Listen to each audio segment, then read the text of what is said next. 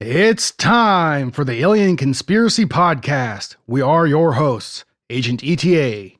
Agent Ether. Agent Kruger. and Agent Anderson. Come along as we examine UFO sightings, conspiracies, and all things strange. You can follow the show on Twitter at AlienConPod. We also have an email address, alienconpod at protonmail.com. We would love to hear from you. Before we get into this week's episode, The Pyramids, it's time for Strange Events. Bizarre facts, the unbelievable revealed. This is the mind boggle of the week. Oxygen on Mars? That's right. So, you guys know we have the Perseverance rover up on Mars, desperately searching for signs of alien life and water, along with its Ingenuity helicopter.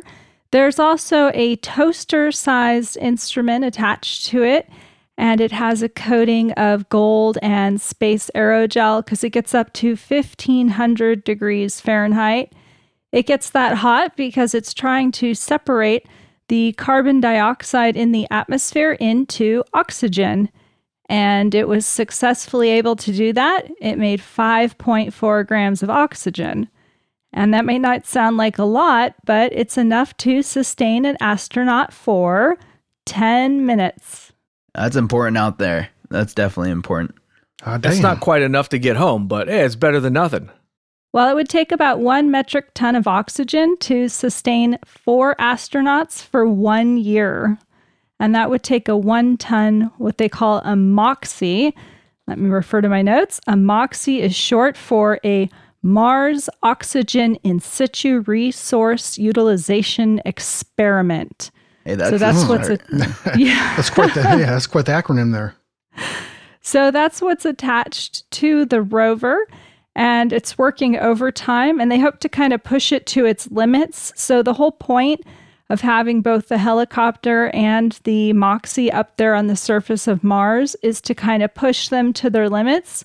So, their next experiment is going to generate up to 10 grams of oxygen per hour.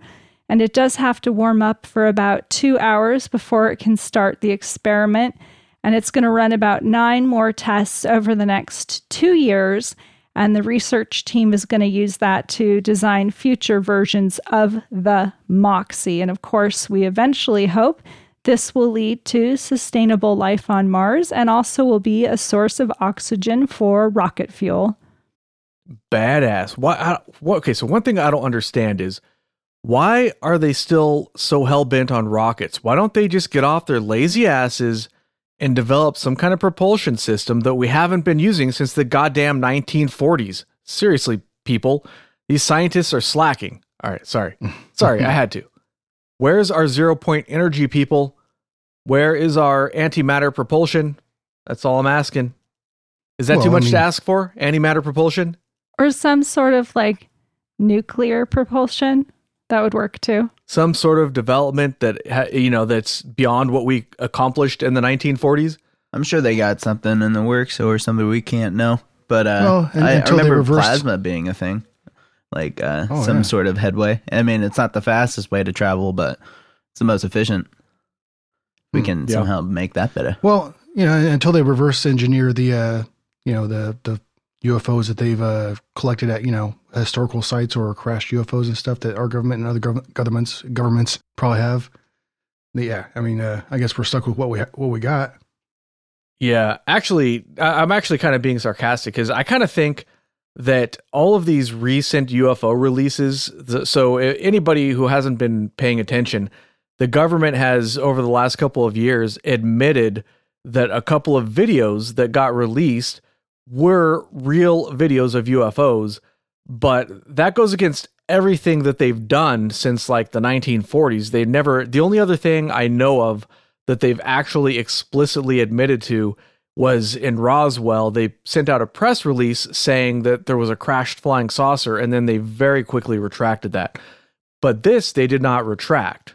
Well, I had a friend who actually said this is the year that they've revealed to us there's aliens and nobody seems to care. Yeah. or they're yeah. There's a meme going around where there, there's so there's a politician speaking talking about and we have a global pandemics you know 5000 people have caught it 200 people died today and by the way aliens are real and we also have a shortage of masks you know like like that Yeah. kind of a thing It shows our But- condition. yeah We've been conditioned well. Yeah, it's kind of crazy, and, and also like the amount of like former, you know, military individuals or people who worked in like the uh, military industrial complex.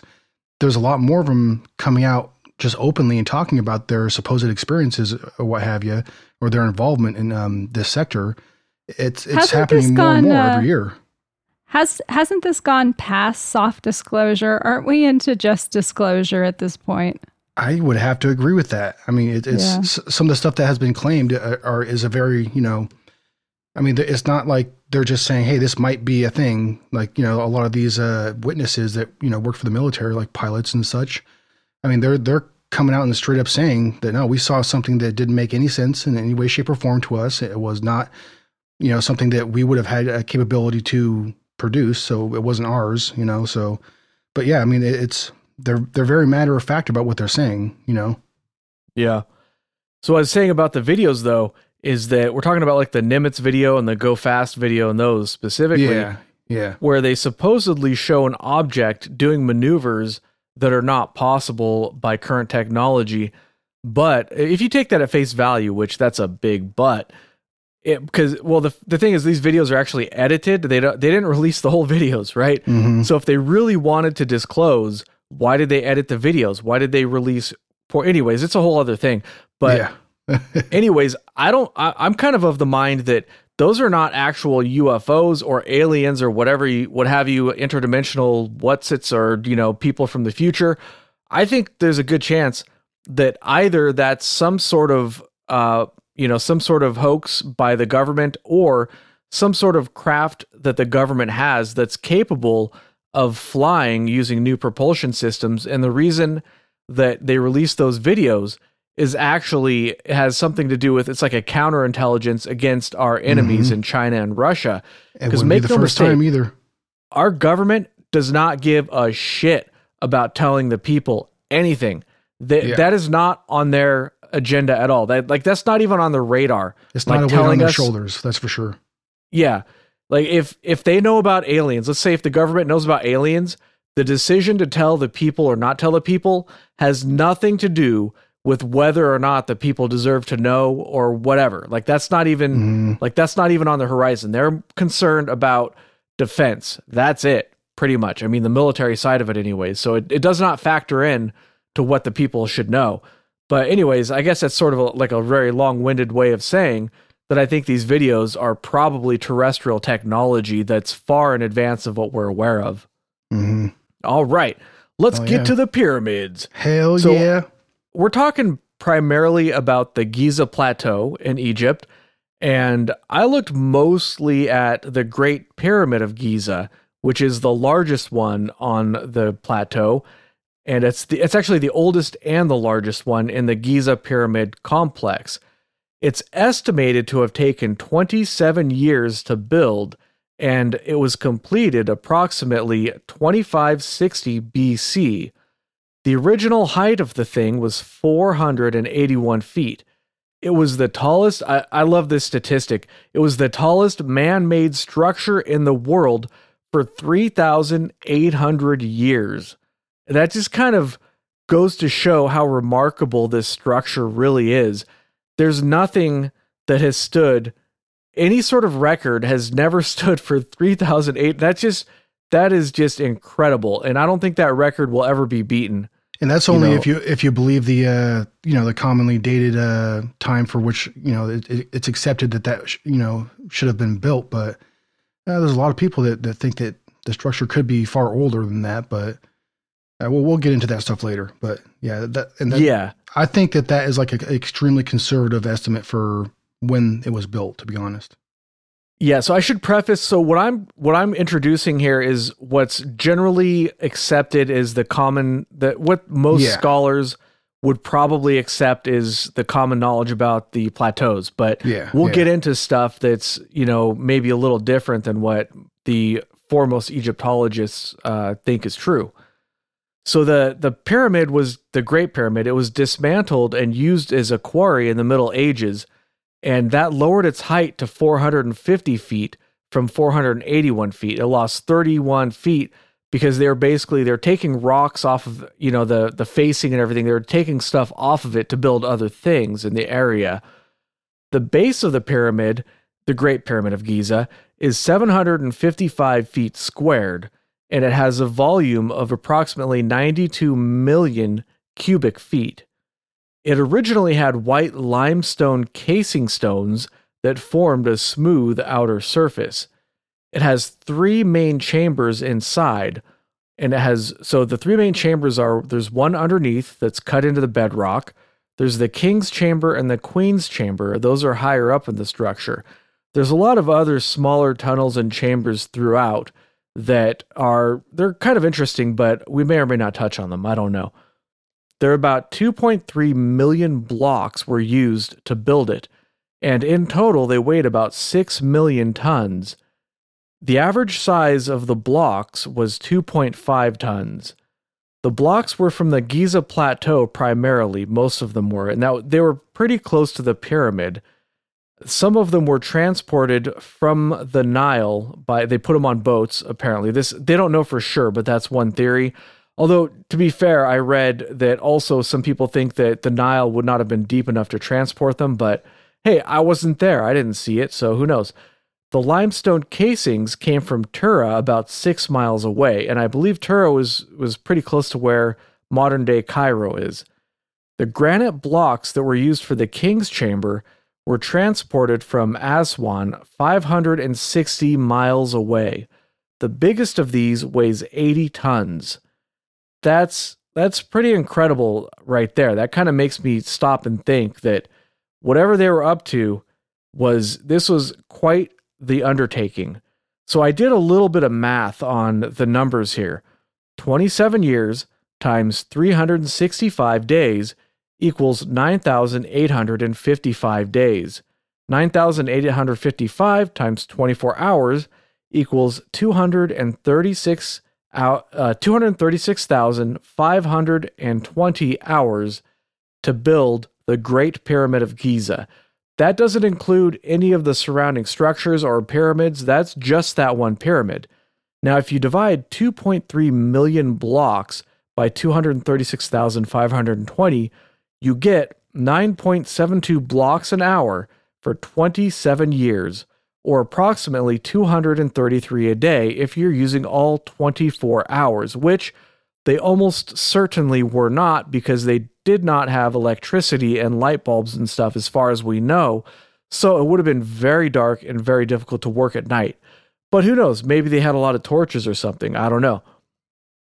But, anyways, this works out to about 25 tons an hour or about 56,000 pounds an hour, which, you know, I guess it seems it. So I've, I've read and heard people discussing this saying that just the sheer scale of this thing, it would have been impossible to build in this time scale because there's just too much material that would have been needed to been moved. But when you really look at those numbers and you think, okay, if they had tens of thousands of laborers, maybe it was possible. But I really don't know for sure. It's just kind of fun to think what the possibilities are. You know, the the number one argument I've heard against that, which I do agree that the, um, with many hands, you know, great things are definitely uh, achievable. You know, but the level of quality in the work would suggest whoever was was working these structures were extremely highly, you know, skilled laborers at the very least. You know what I mean?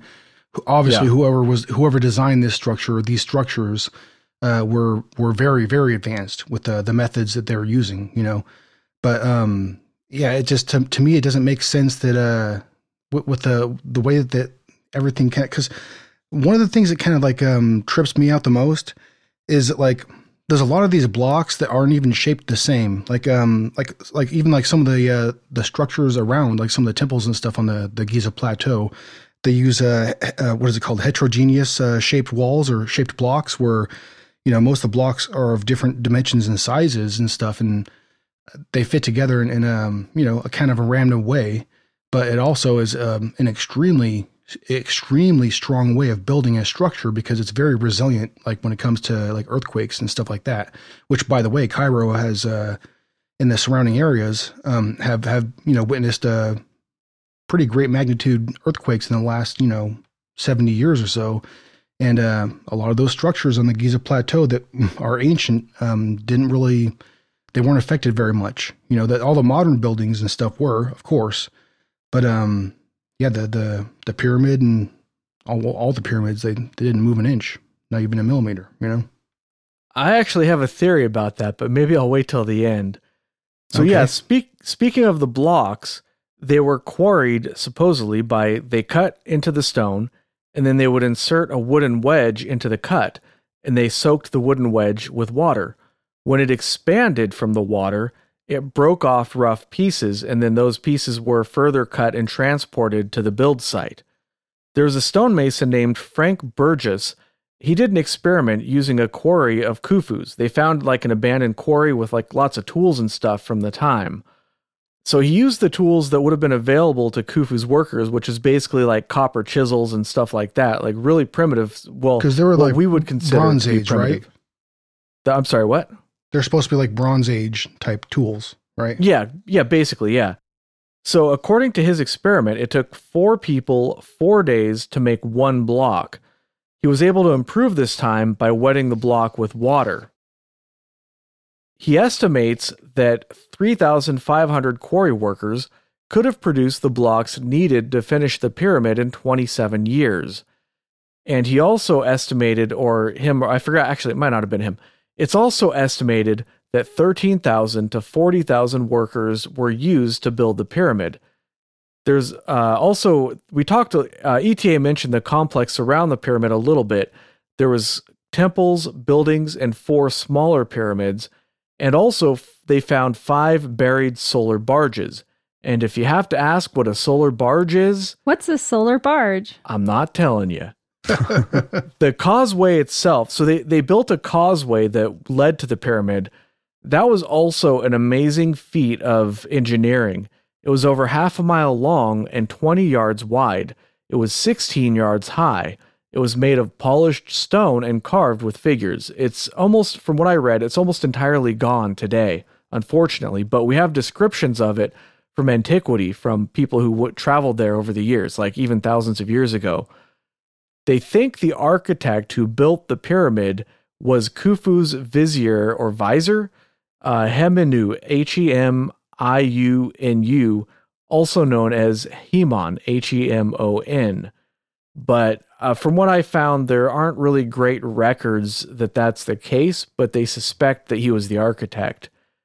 They believe that it was built by the pharaoh Khufu because the blocks in some of the parts of the pyramid are marked with a type of graffiti that uses Khufu's name. So they would mark it this is the group of this is the gang they they call it gangs or whatever. This is the group of people from this division working for the Pharaoh Khufu, you know, may he live forever or whatever. So they they basically would write that on the blocks. There's also other evidence that Khufu was the pharaoh who built it because they found what, what they call the Khufu ship. For example, this is one of many examples. Um, a solar barge that was discovered in 1954 buried at the south foot of the pyramid. The, the idea was that the ship could have been used by Khufu in the afterlife. It was 140 feet long and 20 feet wide. It was a real working ship that was probably seaworthy. The cartouche of Djedefre, D J E D E F R E, Khufu's eldest son, was found on the blocks that made the pit in which the ship was buried. This makes sense because the eldest son would have been responsible for burying the pharaoh. So that's just one example of evidence as you know why they think Khufu was the pharaoh that built it. But there's actually a lot of little pieces of evidence that kind of stack up to make it look like Khufu was the pharaoh. That is disputed by some people, and one of one of the reasons is because the the pyramid itself had been completely looted. We don't know when. It could have been even you know two thousand years ago. It could have been looted. Who knows? But at some point in the distant past, everything was pretty much looted from it. The tomb was empty. The um, sarcophagus was empty. So we don't really know for sure that it was Khufu, although there does seem to be evidence. So that's pretty much like the basics around the Great Pyramid. And I'll kind of hand it off to um, whoever wants to go next to start talking about some of the weird stuff. Hell yeah, I'm down with that weird shit. That's what I am about, dude. Well, I mean, all right. So there's there's a lot of different weird stuff, a lot of different weird stuff, and there's two kind of there's two things in particular that I wanted to talk about in relation to you know um, structures on the Giza plateau, and it wasn't necessarily the Great uh, Pyramid in in particular, but that is definitely part of it. Um, the main thing I wanted to talk about is this is this the Sphinx, and um, in particular, I wanted to talk about Robert Schoch's uh, erosion studies on the Sphinx enclosure. So, um, I think it's uh, very compelling, and, this individual uh, kind of uh, got brought into this area of study by a different person, John Anthony West, and, and, a lot of people listening to this may be already familiar with it. But I, it's I, I love these studies, and I love their forward thinking. So I, I want to touch on. I want to talk about it for a little bit. So, um, all right. So, um, Robert Schoch is a geologist from the University of Boston, and um, while the that guy, you know, he he said in interviews himself, he has um, always been kind of interested in um, Egypt and mythology and a lot of like you know megalithic structures. He he, he always accepted like the uh, mainstream archaeological you know definitions and theories or what have you. You know, so he didn't really question it all that much until he took a trip to Egypt with a, a, an individual named John Anthony West. And um, John Anthony West was uh, somebody who was, I guess, has been subs- uh, described as being a pseudoscientist of sorts. I've, I've noticed that this word is used quite a bit when uh, talking about people that challenge mainstream theories or what have you about many different subjects. But at any rate, um, he had convinced Robert Schoch to come along with him um, in a trip to Egypt to uh, study some of the erosion effects on some of the structures in 1990. And uh, originally, Robert Schoch went on the the journey, kind of just already like he had already made up his mind about like what he was going to find. You know, I mean, he said like, uh, you know, that there's been enough study on all this stuff. I'm sure I'm going to find all the same things that other people are claiming, and and you know these are these erosion anomalies or what have you that that uh, John Anthony West is talking about, you know, are going to come up to you know basically be nothing. You know, um, he actually says like it took him less than six minutes, I think, to uh, look at some of these structures and find out. Well, wait a minute now. There's there's a whole lot going on here than I thought. And um, so the one structure I want to talk about in particular with this is uh, the enclosure around the Sphinx. So the Sphinx itself was carved out of bedrock. The entire like enclosure in the Sphinx itself was carved out of bedrock. So um, it's a there's like a, re- rectangular enclosure that surrounds the Sphinx, and um, you can see erosion. Like uh, there's a lot of pictures that you can pull up on uh, Google Images, um, and you can find really fast, and you'll see there's a lot of vertical fissures and um, horizontal um, layers that have been eroded in a, a very uh, specific way. So the the main thing to uh, talk about is precipitous erosion. So it, it, it, appears that the erosion marks on the enclosure itself um, would have came from precipitous erosion, meaning rainfall sustained over a long period of time. Um, it'd be it'd be different than erosion from like wind and air or sand, and also like flooding because it wouldn't create those those vertical fissures w- within the stone. You know, it, it would uh, have um, the water, like for instance, like w- with flooding, the water would have came from below and then you know eroded in a different way. It wouldn't have been dripping down the walls and creating those vertical fissures. You know what I mean? So um, the reason why this is such a big deal is because what we know about you know that area of the world, there hasn't been very much you know, sustained rainfall in that area for, I mean, at least 5,000 years. And, and, more likely, as far as what Robert Schoch claims, it's more likely that, uh, you know, th- this erosion would date back more so about 9700 uh, BC, like at the end of the last ice age, the Younger Dryas era. Because um, back then there was a lot more rainfall, a lot more sustained weather. You know what I mean? And the like, um, Egypt and like the Sahara Desert and stuff, that wasn't necessarily, you know, that that, that desert didn't come come about like uh, until about five thousand years ago and, and on up, from what I understand.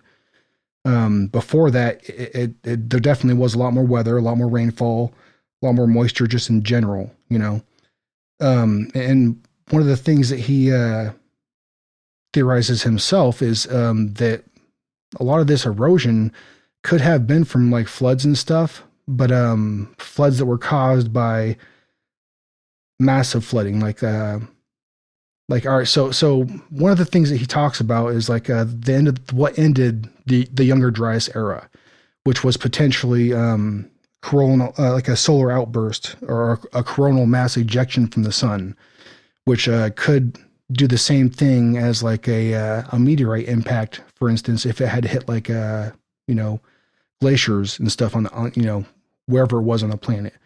So if uh, if you would have had that happen, then there definitely could have been you know uh, um, large outbursts in uh, flooding in, in a lot of different areas. Um, so it could possibly create some of this erosion that he's talking about. But he said that um, a lot of that couldn't have been you know something that happened in the in the direct that immediate area you know around uh, Egypt uh, because if it would have there you would have seen a lot more evidence of uh you know um a lot of the structures would have been far more damaged basically. You know what I mean? So it sounds like you're saying that the Sphinx is a lot older than traditional archaeologists would date it. yes yeah. It's a very long-winded way of saying it I guess. The way I said it but yes. All right so the Orion correlation is basically the the theory or hypothesis that uh um, the three main pyramids of uh, uh, on Giza are aligned with the the Orion um, Star cluster. Yeah. star cluster. Yeah, Yeah, yeah, Orion's belt. well, with Orion's Right, belt. well, yeah, so it's, It's, basically now it's aligned with what? It's aligned with the Little and the Big Dipper, but if you look back in history and to the alignment Yeah. of the stars, it was aligned to yeah with the the Osiris uh, Orion. cluster, whatever the hell. now I'm brain farting. damn it! No, yeah, But- but, that's uh, fascinating though. but it's basically- yeah. It- It's been it's been you know uh, uh, theorized that it's a, a mirror image of that on the ground. You know what I mean? correct. So I, mean, I don't know. There's there's a lot more. There's a, a whole ton that goes into that. I don't really feel like going into it to No, be quite well, honest. no, but that, I, I'll get into that. I mean, what it's, it's how does a civilized or ancient civilization have the ability to look down and do that, or get that feedback or that accuracy? I mean, I I maybe like drawing a line on a parchment or um highlight. I mean, I don't know. Like it just they was that the inspiration, but going back to the Great Pyramid, how the hell does this ancient civilization build a structure that you know takes up like you know 13 acres in its footprint, and it's aligned within true north, uh, aligned uh, to true north within like like one tenth Right, of a yeah. degree, right? I mean, Right. it's, or it's less. Yeah. like you said, it's it's built of millions of blocks. Um, and it's know, not the- a, a little undertaking. It's a massive project. You know, like this is. Ah, I mean, yeah. there's there's almost no way to to overstate the effort that had to have gone into building just the Great Pyramid itself. You know what I mean? I mean, Uh, that's that's what I was actually going to talk about was a bit of the inspiration that went behind it. I, I have come across multiple legends, whether it be through the Egyptians or with, um, oh, I'm forgetting who the other civilization Elon, was. Elon Musk. Elon Musk. Yeah, I saw that too. That was hilarious. He would be the one that would go down there and go like check it out. That'd be pretty. I think that'd be pretty cool.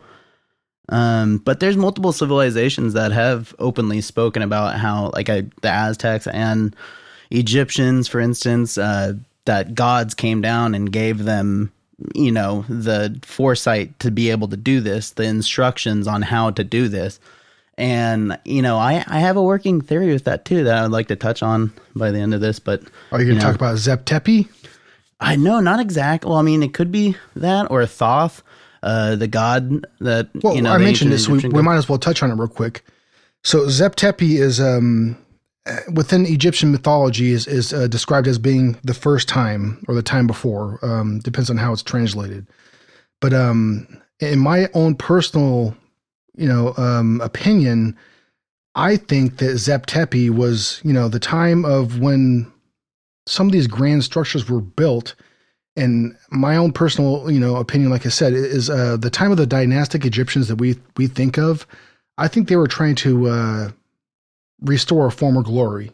in what they called Zep Tepi, the the time before the first time, uh, the time of the gods or what have you. Zeptepi time. It's, it's Zep Tepi time, baby. It's not a Zeptepi time. Um, yeah, I mean, and also like correlate with Thoth. Uh, he was the ju- like basically the god of you know getting stuff done. if in simplest terms, I mean, one of the engineering gods, uh, knowledge, writing, reading. Uh, he was the former, or he was the creator of words and literature for the Egyptians. So I mean, uh, but I mean, a lot of their deities and their gods, a lot of them have, you know, half man humanoid bodies with, you know, it's the clear obvious with an animalistic head. And, you know, besides being really cool looking, uh, there has to be something else behind that. I mean, it, I believe, I mean, I don't want to say I completely believe, but, you know, I, I am leaning towards the belief that, like we at one point in time had the ability to connect or draw from the earth in certain ways. And maybe we had uh you know i don't want to say telepa- or telekinetic abilities or anything like that but some sort of uh link if you will of communication uh with you know somebody up there um when Well, I it think it's- comes sorry? I think it's I I think it's quite possible that whoever built these structures were just as advanced as we are now, but it's quite possible that their advancement or their technology had taken a different route than we have. You know what I mean?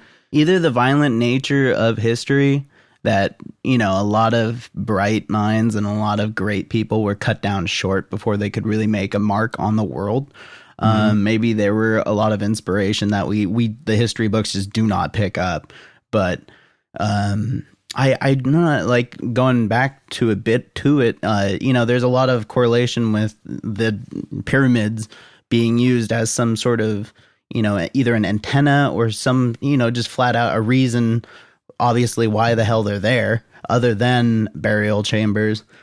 Um, you know, everybody has a frequency, Well- and the pyramids give off that frequency. And we we spoke about this earlier, Agent ETA, but uh, I believe there is some correlation between meditation and connecting to a higher being that would take them out of their body. I mean, there's like I was saying earlier, legends that the gods that were able to take them out of their bodies um, and show them exactly what to do.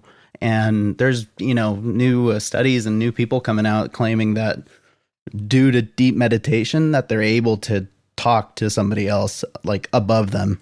Yeah. Well, I, find it very interesting that um, some people, you know, they've said that it's possible. All right. So, under these pyramids, under a lot of the uh, structures on the Giza Plateau, it's pretty well documented that there is a a whole shit ton of tunnels that have been built within the plateau. There's a, they don't really know how many tunnels or how far it goes because a lot of it is flooded. So a lot of it really isn't. You can't like explore it. You know what I mean? So, but but I've actually seen videotape of uh, some of these tunnels that you can find online. Yeah, they put robots in there. Some robots, yeah, dude. Um, and but they can only go so far in a lot of them because Right. there's a lot a lot of them that are blocked with like trash or just debris of some sort or another, just that have have built up over the thousands of years since they've been there.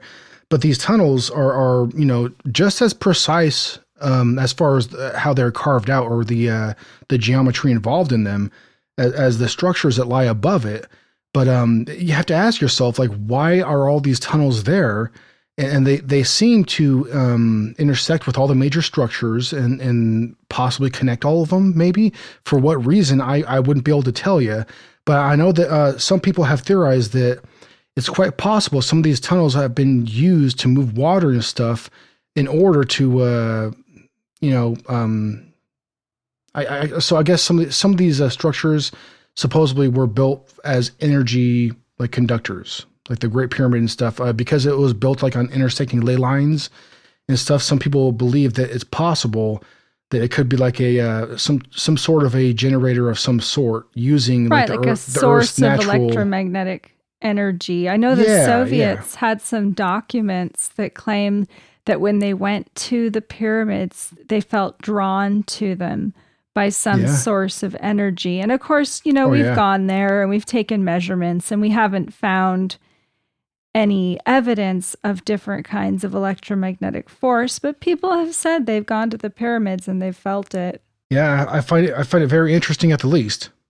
That's uh not that well, I mean recent times if anybody wants to draw from any like, you know, possible theories or evidence if you will, that there was a I got to look up the title of this. It was a documentary on Amazon Prime and it's free to watch if you have Amazon Prime. But uh it was contact making contact with the fifth kind, I believe. I I oh man. But anyway, the the source of the whole i mean my whole point behind it is that they focus on a large part of their contact if you will with extraterrestrials through meditation and a lot of claims come from them saying that they've been teleported out of their bodies and there's strong communication between them and a, a higher life force or a, a different type of being That reminds Um, me of this one been- time in high school. well, there was there's supposedly one gentleman was able to cure his uh, hearing, uh, or not. He didn't cure it, but he was cured due to you know certain abilities that whoever he was talking to when he was lifted out of his body the next morning, he didn't need the hearing aids. Um, but yeah, there's it's a fascinating little documentary. Um, but Agent ETA claimed to have seen it, if I'm not mistaken. But just Wait, trying wait, to are pull you, it up. are you Don't- talking about don't you put words in my mouth the now. Stephen Greer documentary on Amazon? Say that again. Are you talking about that documentary, The Fifth Kind by Stephen Ye- Greer on Amazon? Yeah, yeah, yeah. All right, I'm going to go on the record as saying that um, allegedly, now I would never say this myself, but allegedly I've heard that uh, Dr. Stephen Greer is an absolute piece of shit scam artist. So, Oh, I, I mean, I don't know if that's true. I wouldn't say it. Allegedly, he charges thousands of dollars to go out into the desert and he puts on light shows where people see UFOs and stuff. But Oh, ah, dude, I love lights and shiny Fuck things. you, Windows. Windows is giving me update notifications and shit in the middle of recording a goddamn podcast. Well, that I'm I, did do- not know. I can tell you that right now. I'm gonna. Go, That I think. did I, swear, know. dude. I'm gonna buy a goddamn Apple, and I hate Apple. That's how much I hate Windows now. Anyways, I digress. But no, yeah, Stephen Greer. He he has he charges people thousands of dollars to summon UFOs out in the middle of nowhere, and he makes them sign non-disclosure agreements so that after you get ripped off, allegedly, you can't go tell people about it because you signed an NDA. So yeah, Yeah, got nothing. God damn it! I I, mean- fucking I sorry, I knew it. I had a I. There was this creeping suspicion that why'd you have to poop that on his party, man? Well, like I wanted to be clear that I like I saw the documentary this just a couple days ago, and I was like, hey, that, I mean that seems plausible. And then while doing that, I have uh, was reading a bunch of stuff where there's a lot of people being you know spoken to by some sort of god or some sort of you know higher force, and it's like, huh, that seems plausible. And I do believe in meditation, and I I do believe there is benefits to it. Dude, Um, but I I, mean, I don't think it's too crazy time, to think it could be plausible. I mean, hey, you know, what if in the past we had the ability to do certain things that we were, you know, just like cut like get grown out of like or we were misguided in a certain way where we started relying on you know combustion engines instead of like what we could grab from the earth or you know just some some you know reason Yeah, I'm not trying to poo poo any of that. I'm just saying that anything that Stephen Greer is attached to, be very wary of. Now, that doesn't mean that if he's talking about it, he probably didn't get it from himself. He stole it from somebody else. So just because he's talking about it doesn't mean that that topic in general is bullshit. But I would just say, you know, take it with a grain of salt Be wary about that, dude. in my past i've i've worked f- for production companies where i've had to you know put up with some pretty wacky wacky stuff on stage but i could i could sniff out some bullshit from a mile away. That's what i'm trying to say. And but with this with stephen greer i was like hey you know some of the accounts and some of the things was uh, somewhat you know could be plausible but i didn't really look into his background. Um, but there was that scent of like he's not giving you the full details of what is is his method and there was a couple of his students or some of the people that he hangs out with claiming that you know oh he has the tools for success but you have to you know come and join. And i'm like wait a minute here. Like uh, that that sounded weird. And that was at the end of it all. And i even the people i was watching it with they were even stating it was that just a long commercial? Like because that's really what it felt like. Wait a minute, is this a cult? yeah, yeah, he kind of he looks like an alien himself. He has the creepiest smile, I swear. And I, I'm not trying to one of be those mean, subterranean but lizard fucks. eh, probably, man. But I, I, I still stand by what I what I would like to believe and think of. So I mean that. Hey, Well, yeah, that's that's what I was trying to say is like, you know, all this stuff you're talking about like meditation and stuff like that. Um, I think those are legitimate ideas and I'm not trying to say I'm not trying to say anything bad about that stuff. No, I I'm get just you. saying Yeah. Bad stuff about Well, I mean, I wouldn't say it because I don't want to get sued, but other people have said bad stuff about Stephen Greer. Is all I'm Oh. saying.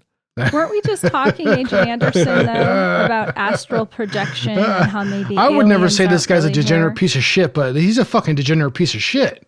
Some people do say that, yeah. I mean, I just was I, I didn't just say that, but I mean, he it's been spoke said. about astral projection though he was claiming i mean there have been and i could see that he could pull it from other stories because i remember hearing about this stuff like years ago where you know what if what we're seeing from a different dimension is you know from it that of a different dimension from a different like side of you know a different galaxy or something that's Exactly. peering into No, ours a different a different part of the ultralight spectrum, ultraviolet light spectrum that we can't perceive ourselves mi- that'd be necessarily all the badass time. i hope that's what that is or some Or maybe sort of it's form. a form of advanced meditation. So we're meditating, they're meditating, and somehow there's this connection.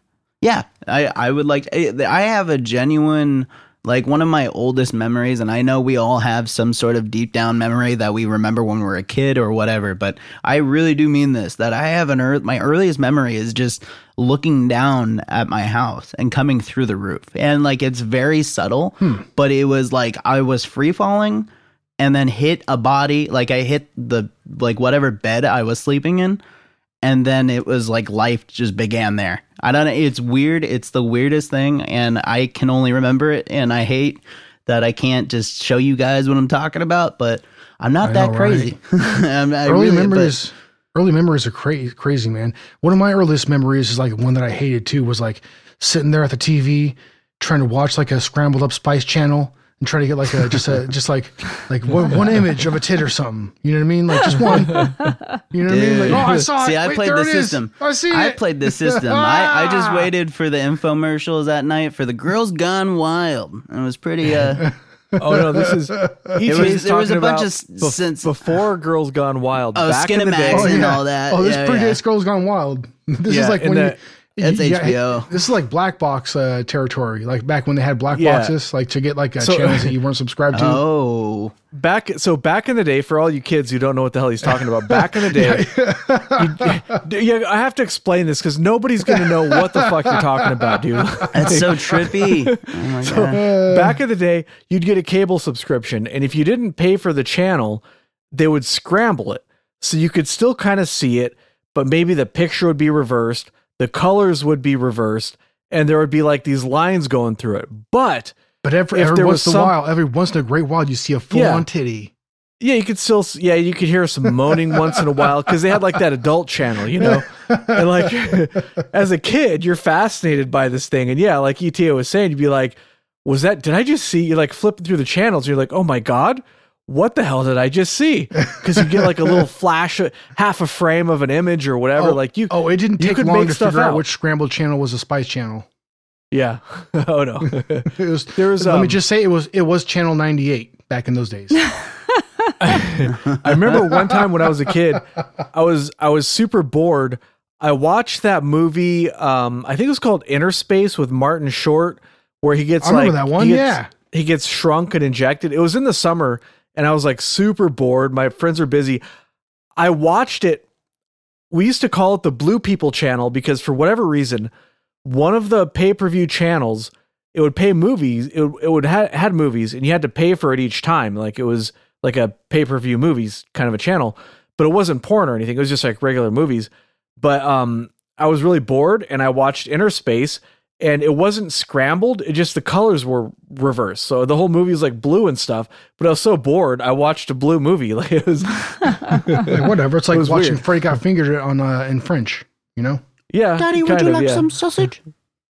Daddy, I saw would you that like movie some theaters. sausage. I saw that I in theaters, man. My Oh, earliest I memory, appreciate I you was, for it too. My earliest memory, I'm actually about two years old, and this isn't something that I was told, and so it's a memory. This was something that I remembered, so I called my mom and I asked her about it. And I was upset because I'd lost a doll, and I don't even remember f- thinking anything. It was more just like feelings, like feeling Like overwhelmed and Remembering upset. the situation.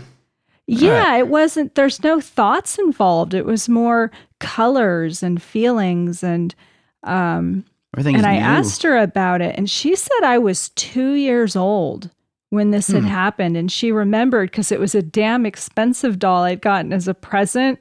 And I'd left it really far away. Like we'd taken a t- train trip somewhere, and she told me not to lose it, and I'd lost it. And she said she felt so bad. She went and bought me another one and told Uh-huh. me she had found it. now that's a mother's love right there. I know. She's so sweet.